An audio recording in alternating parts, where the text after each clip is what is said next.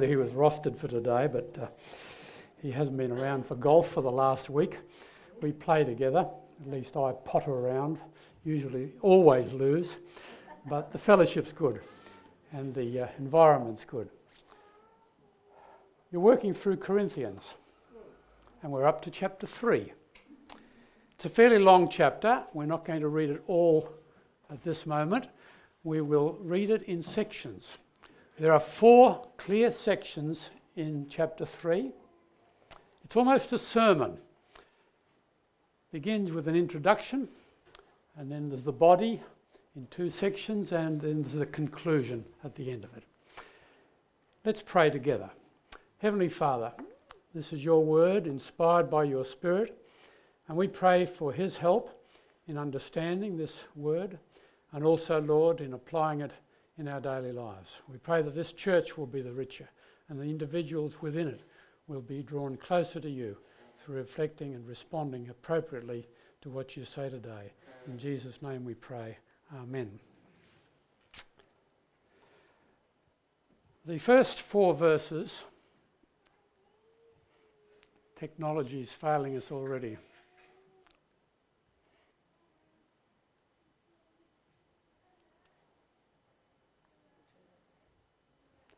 Somebody who knows how this thing works. Probably the batteries. Reminds me of, uh, while he's doing that, Corrie Ten Boom. Who remembers Corrie Ten Boom? I once heard her speak. She had a wonderful illustration. She had a flashlight and she switched it on, but nothing happened. She opened the back of it and pulled out a dirty rag, and it had a nasty sin written on it. And she did this three or four times. Pulled another rag out, another rag. Got rid of all the rubbish. Still didn't work. Put some batteries in. Still didn't work properly until it got really powerful batteries. And she made such a powerful message there that our lives can be clogged up with all sorts of rubbish and even when we're emptied, we need to replace that emptiness with the Holy Spirit's control over our lives. Are we in? Wow. Thank you. He's a technical man, that one. Let's read the first four verses. This will be familiar to you if you've been here for the last couple of weeks, because Paul is picking up on material that you've already heard about. So let's read brothers, and the Greek word for brothers in this context includes the women, so this is not a sexist uh, passage of scripture. We're all included. Brothers and sisters, I could not address you as spiritual, but as worldly, mere infants in Christ.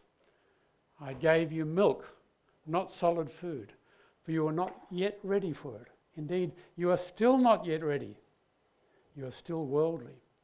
For since there is jealousy and quarreling among you, are you not worldly? Are you not acting like mere men?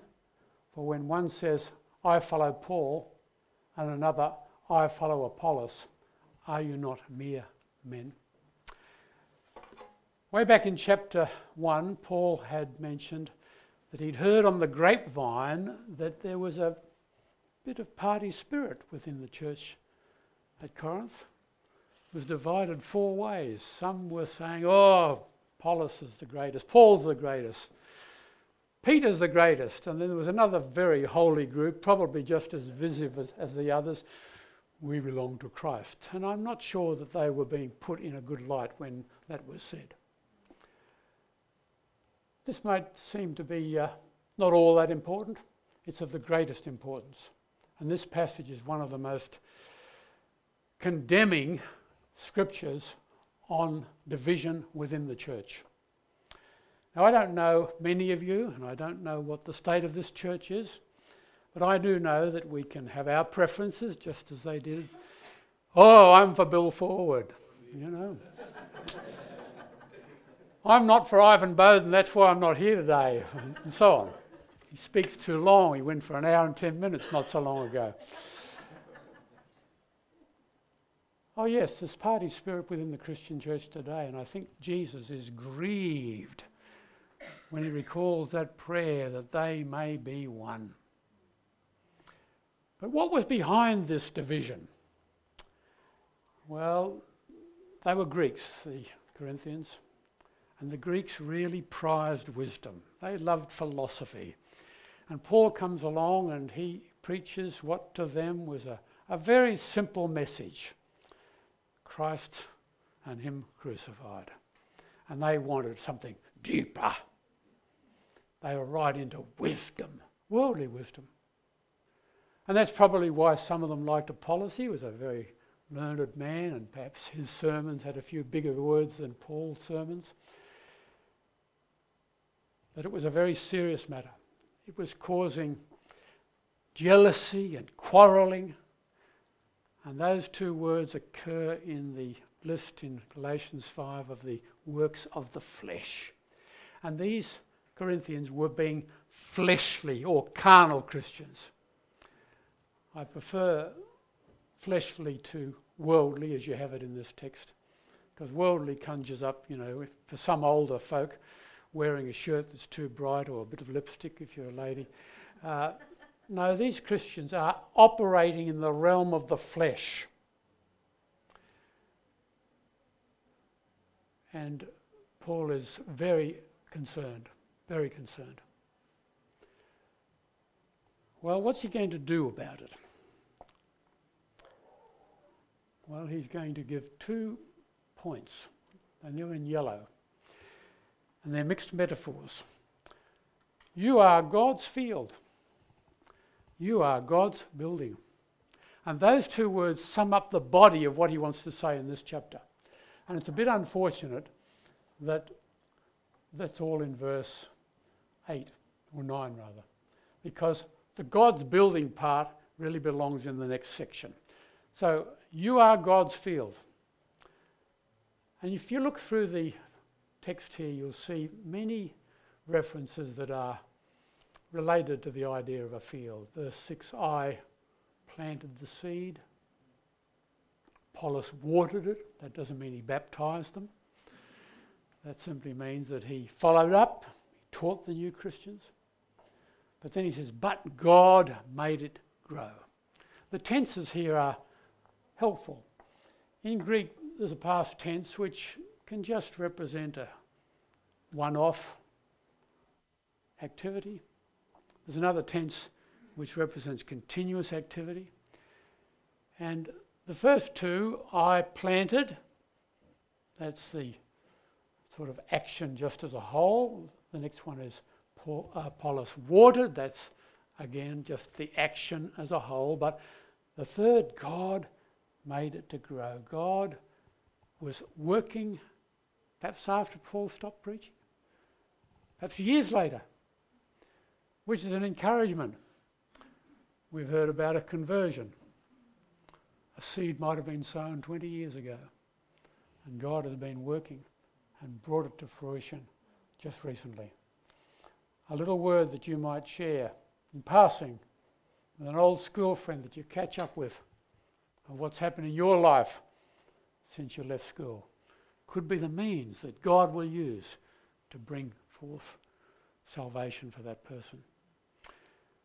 Now, these Christians at, at, at, Corinth, they were concentrating on Paul and on Apollos. They were concentrating on the workers instead of on the God who had made them grow.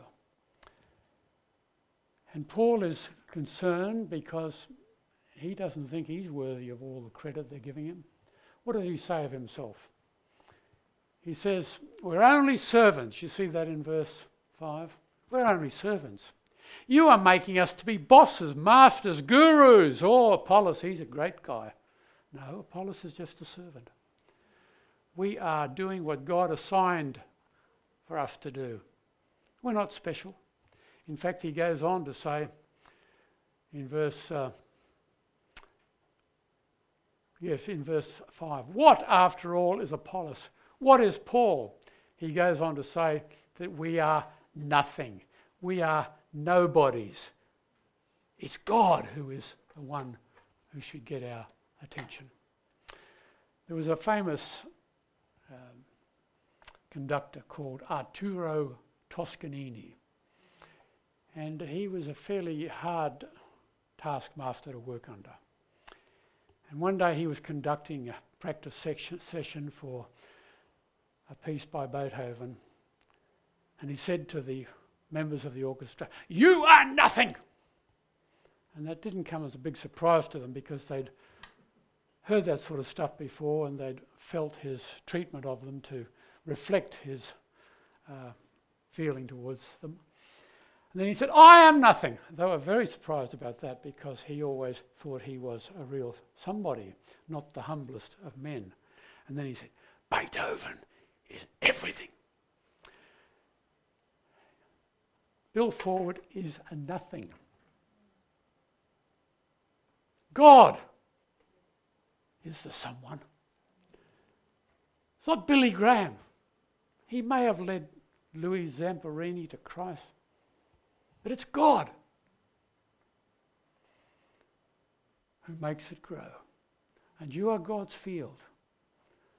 And if you're a believer today, it's because the seed was planted through a message you heard by someone who is just a mere servant of God, a nobody.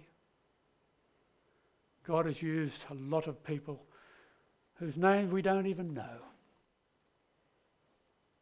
You wouldn't know who led C.H. Spurgeon to Christ on a cold winter's day when very few turned up for church. But the young C.H. Spurgeon did and heard a text from Isaiah, Look unto me and be ye saved. And he did look to, to the Lord and he was saved. How many of you could name the preacher who led Billy Graham to Christ? Mordecai Ham, I think, from memory. But it doesn't matter. He doesn't want to be known. It's God who must be given the credit. He makes things grow. And then Paul goes on to talk about our being God's building. Now, this is a longer passage, but you'll see the connection and how this simply expands on you are God's building. By the grace God has given me, I laid a foundation as an expert builder, and someone else is building on it. But each one should be careful how he builds, for no one can lay any foundation other than the one already laid, which is Jesus Christ. If any man builds on this foundation using gold, silver, costly stones, wood, hay, or straw, his work will be shown for what it is, because the day will bring it to light. It will be revealed with fire, and the fire will test the quality of each man's work. If what he has built survives, he will receive his reward. If it is burned up, he will suffer loss. He himself will be saved, but only as one escaping through the flames. Don't you know that you yourselves are God's temple and that God's Spirit lives in you? If anyone destroys God's temple, God will destroy him. For God's temple is sacred, and you are that temple. Not difficult to see the links in that passage to you are God's building. You're God's field because the seed was planted in you, it was watered through follow up teaching, and you were producing fruit. But you're God's building. Paul laid the foundation. How did he do that? Well, you read about it earlier in Corinthians. He said, I determined not to know anything among you save Jesus Christ and Him crucified. He said, We preach Christ crucified. The Greeks think it's foolishness. The Jews see it as a stumbling block. But for us, it is the power of God. That's how he laid the foundation. If you met Paul in Corinth on a Saturday night and said, What are you going to preach on tomorrow? He'd have said, Jesus Christ and Him crucified. You met him the following Saturday night and said, What are you going to preach on? He would have said, Jesus Christ and Him crucified. Why did he emphasize this? Because he wanted to lay a solid foundation for the building which God was going to build in Corinth. And he says there's no other foundation. No other foundation except Jesus Christ. We're going to sing a verse of an old hymn later. My hope is built on nothing less than Jesus' blood and righteousness. I dare not trust the sweetest frame, that is, the sweetest frame of mind, that I feel good today, that I'm happy. No, you don't trust in that. I wholly lean on Jesus' name. And the chorus says, On Christ the solid rock I stand. All other ground is sinking sand. What are you trusting in today? What's the foundation of your life? There was a system of, of evangelism known as evangelism explosion. And that was a door to door approach to evangelism. And they had two questions, one of which I think is excellent. They would ask people this question If you died today and stood before God, and He were to ask you, Why should I let you into heaven? What would you say?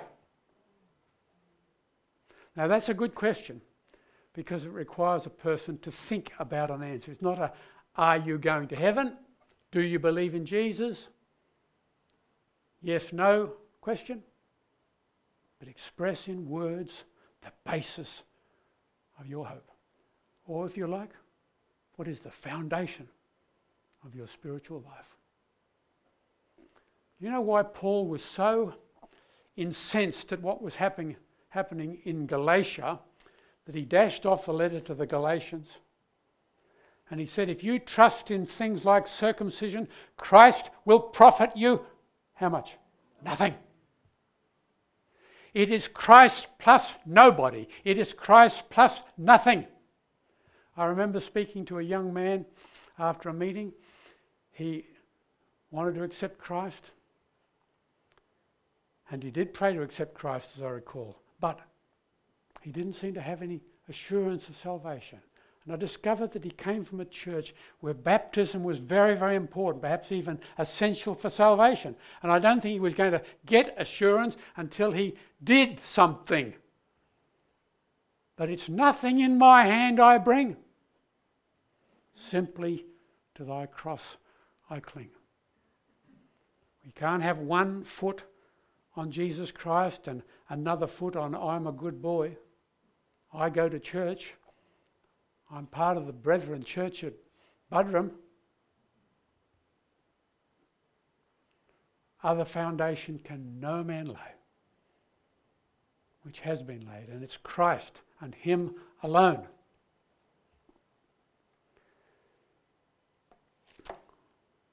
Well, now, Paul laid a very solid foundation at Corinth, and other people have been building on it. And Paul's got a word to say to them. These people are probably other teachers within the church, visiting preachers, quite possibly those who made a big deal of wisdom. And he's concerned that the quality foundation which Paul had laid is not being matched with quality building materials in the superstructure. We've applied this generally to all Christians. You know, you're going to stand before God and He's going to test all your works, and uh, those that are not gold, silver, and precious stones will be burnt up like wood, hay, and stubble. Now, I think there's truth in that, but I don't think it's what Paul had in mind primarily. I think he is saying, some of you people are adding to this foundation through your teaching, through your views, truth that is suspect, which is not in keeping with the foundation, Jesus Christ. And what you're doing is going to be tried by fire. You may make it into heaven, but you may be empty handed. nothing to show. It's a challenge to me, it's a challenge to Bill and everybody who ever stands in this pulpit. Even in your conversations with other people, if you're pushing something which is not glorifying to Christ, the foundation, and the structure is not built with solid material, so it's a strong building, then there's a serious word here for us all. Then he says this is a special kind of temple, a building. It's a temple. The temple of the Holy Spirit. Now, whose image would you expect to see in a temple to Buddha? Who would you see? Buddha. You expect Buddha to be there. Well, this is the temple of God, and who lives in it? Ah, uh the text. What does the text say? Who lives in it? The Holy Spirit. Now, I stress this because the third person of the Trinity is God. Some people have difficulty with the Trinity. Here is one text that's very, very important when teaching the Trinity. The Father is God, the Son is God. And this text makes clear that the Holy Spirit is God. He's the one who lives in the temple of God. Now, some people have felt that this is a parallel text to chapter 6 of 1 Corinthians, where Paul says, Don't you know that your body is the temple of the Holy Spirit? No, they're not parallel passages. Don't assume that because similar words are used in two texts that they are identical. No. The word here don't you know that you yourselves are God's temple? The you is plural. So if this was the ter- church at Corinth, Paul would say, You plural are the one singular temple of God. And each of you is a stone in that temple. Peter uses this analogy. He says, We are living stones being built up, a spiritual house.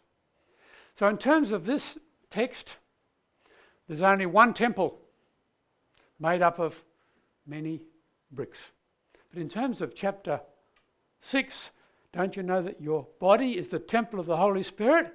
We've got 60 temples here. Paul is making a different point. Here, the emphasis is upon that church of God which is built upon Jesus Christ as the foundation and which is growing holy temple, says Ephesians. But in chapter 6, he's speaking about immorality.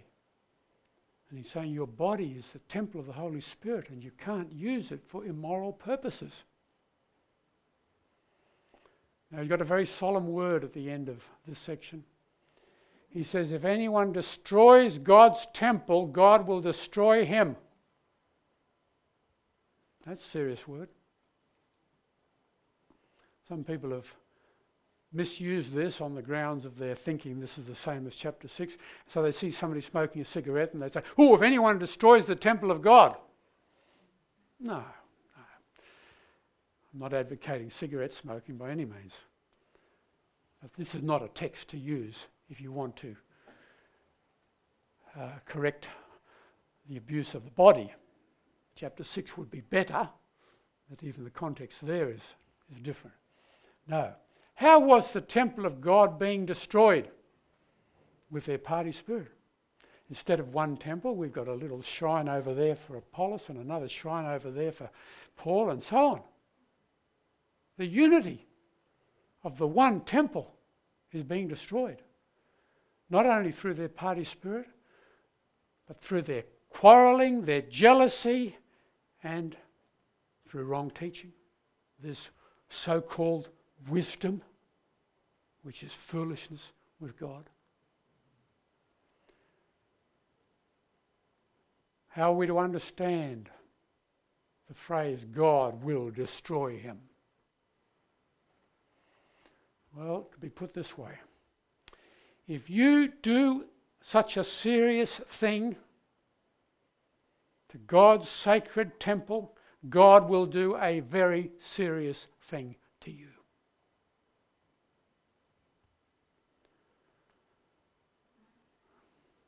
Well, let's just recap and we'll get to the last section, the one you're all hoping will happen quickly. Listen carefully. This church has got a problem. They're clubbing around leaders, they're magnifying human wisdom, they are jealous, they're rivals of one another. They've got their eyes off God and they're looking at people. And Paul is concerned. And he's about to wrap this up now in a very few words. Don't deceive yourselves. If any one of you thinks he is wise by the standards of this age, he should become a fool so that he may become wise. Why? For the wisdom of this world is foolishness in God's sight, as it is written. He catches the wise in their craftiness. And again, the Lord knows that the thoughts of the wise are futile. So then, no more boasting about men. That was one of their problems. And then he addresses this second issue. All things are yours. Whether Paul or Apollos or Cephas, that's Peter, or the world or life or death or the present or the future, all are yours. And you are Christ's. And Christ is of God. You are of Christ, and Christ is of God. It's almost a doxology there at the end of this chapter. Well, he says, if you're one of those in Corinth who thinks that Greek philosophy and uh, worldly wisdom is the thing, you need to become a fool. You need to get back to that foundation truth of Jesus Christ and Him crucified. Oh, you think it's just milk. No, it's solid food. Solid food. Some of you aren't growing in your Christian life. You weren't able to handle it, and you still can't handle it. You're carnal, fleshly, all because you're magnifying man made wisdom. And you need to be willing to be a fool. And we will be fools in the eyes of the world. I go to a discussion group or two, I've mentioned this before, with University of the Third Age. That's for older people like me. I'm enjoying it greatly because I'm mixing with people who don't know the Lord. Most of my working life has been in Bible colleges. And it's great now to be relating to people who are thinking people. There's one guy there, oh, he thinks that, you know, it's like believing in the tooth fairy to believe in God. So I'm looked upon as a fool. I don't care. I don't care. Romans chapter 1 says, professing themselves to be wise, they became fools. Yes, you'll be laughed at. If at the university you are brave enough to say that you believe in God, and you believe in miracles, and you believe in heaven, hell, Yes, you'll be laughed at. I think you're a fool. Well, Paul says to the Corinthians, you need to become a fool if you're right into this worldly kind of wisdom. He finishes with this wonderful doxology All things are yours. Paul is yours. You people that say, we are of Paul. No, Paul is yours. You see the switch here. You people who think Apollos is the greatest and you are his disciples. No, Apollos is yours. They in themselves are nothing. They don't claim to be anybody. They're just God's workers doing his will. But they belong to you, not you belong to them.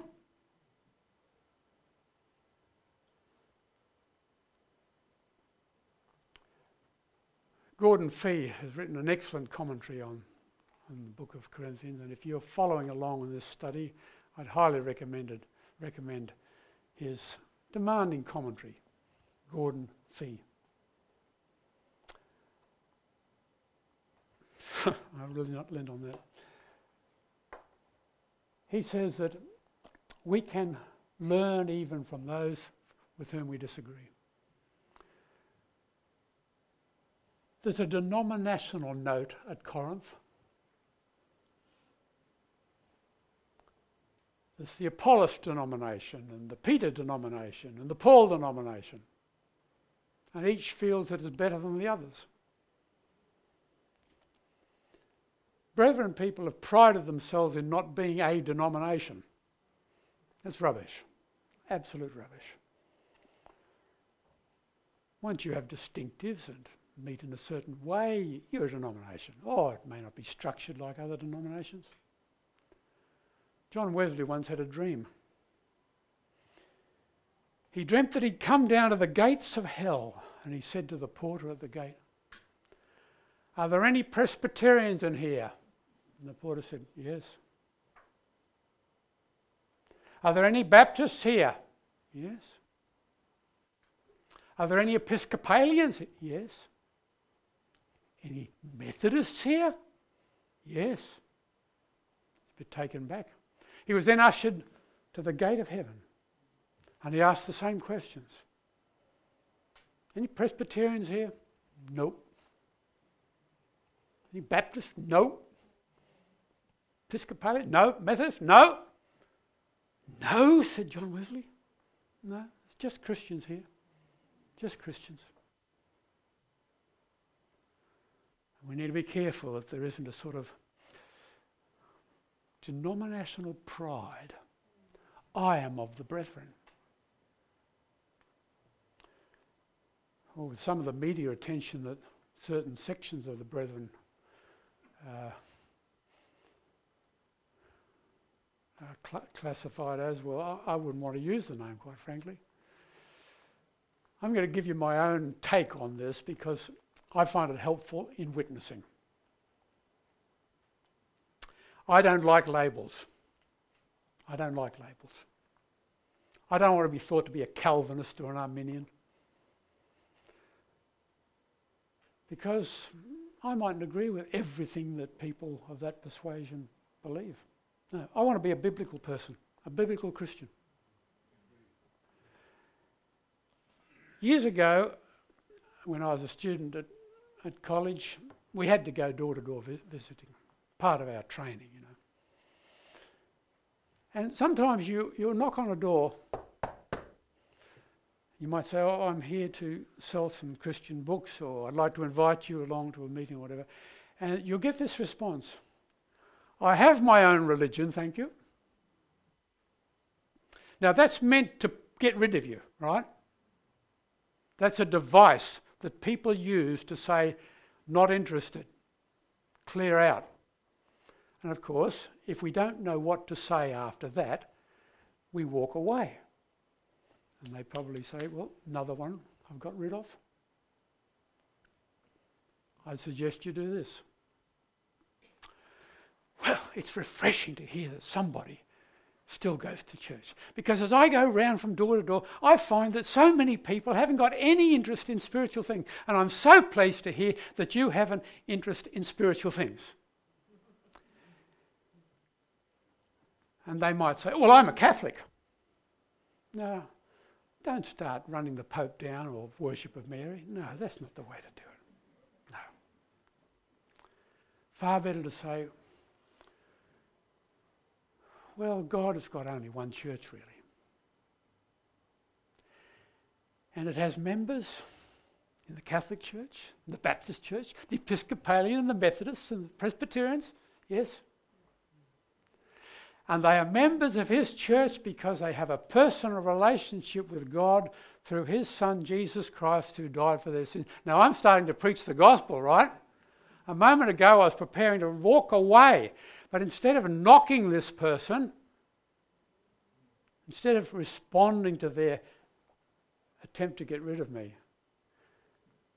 you say, Well, I don't really like labels. You, you're wearing a Catholic label. I go to church, but look, it's not the label that counts as far as I'm concerned.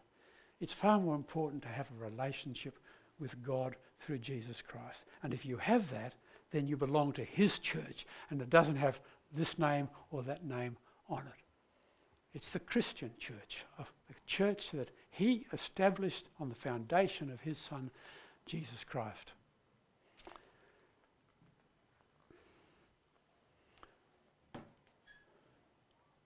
I want to read a little bit from A.W. Tozer. He said, Has it ever occurred to you that 100 pianos all tuned to the same fork are automatically tuned to each other?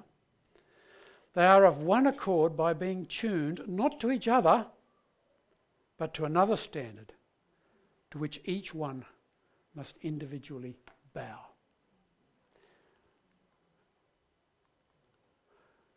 Look at that triangle.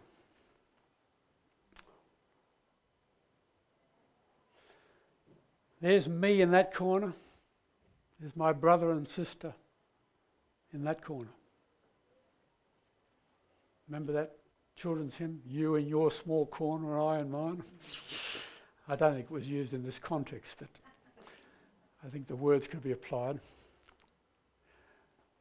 Now, this is what happens as I and my brother or sister get closer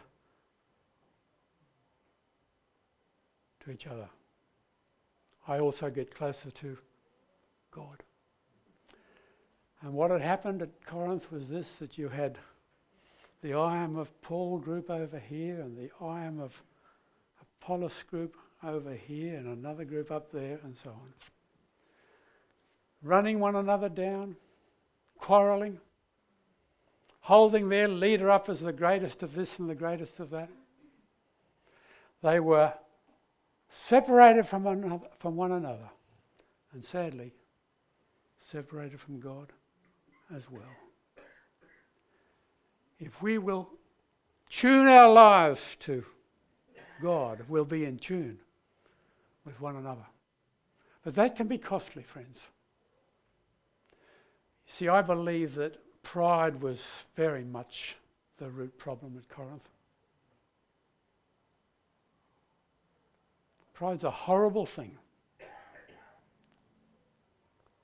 The verse in Proverbs says, Only by pride comes contention. D.L. Moody said there are two ways of being united together. You can be frozen together, or you can be melted together. But melting is not pleasant. To be melted together may mean that we have to say to somebody, even in this room after the service, we haven't been hitting it off lately. I've been critical of you. And I've sensed, and you have sensed, that there's a barrier between us. Can we meet for coffee? Or could we have prayer before we go home? Could we hug one another? There might even be tears. And that could be the beginning of blessings such as you've never seen before. Satan knows that the best way to stop growth, and it happened at Corinth, is to get Christians separated from one another. So this passage is very relevant to us. Let's pray together. And perhaps some face, some name has come into your mind, even as we've been speaking today. And perhaps you have to humble yourself, be reconciled. How good and how pleasant it is for brethren to dwell together in unity. There the Lord commanded the blessing, even life forevermore. Heavenly Father, we pray that whatever is relevant to us today, you will apply and give us the grace to respond appropriately. We pray in the name of the Lord Jesus. Amen. Let's sing that verse of my hope is built on nothing less than Jesus' blood and righteousness. And I hope we can all sing this and mean it. It's very possible that even in a service like this, there's someone who is not standing with both feet on Christ alone for salvation. If you were asked that question, why should I let you into heaven? What would you say?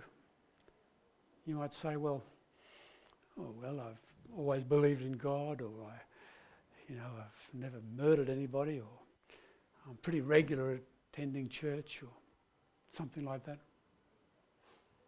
No, you're going to be very disappointed. This is what I would say. I would quote a little poem in a book about Amy Carmichael. Why should I let you into heaven? I would say, upon a life I did not live, upon a death I did not die, another's life, another's death, I stake my whole eternity. To put that in simpler words, my only hope of being accepted into heaven is what Jesus did for me. He lived the life I shouldn't should have lived and haven't. And he died the death I should have died. And that's what this hymn is about, friends. Listen. My hope is built on nothing less than Jesus' blood, that's the death he died, and his righteousness without sin. And when we come to Christ and make him our Lord and Saviour, do you know what? We get the lot. We get his death to deal with the problem of our sin, and we get his righteousness to make us acceptable to a holy God. And that's the only foundation for hope of entering heaven.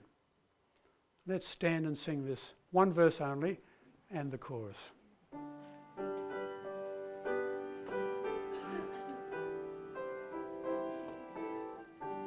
If it's true, sing it if you mean it.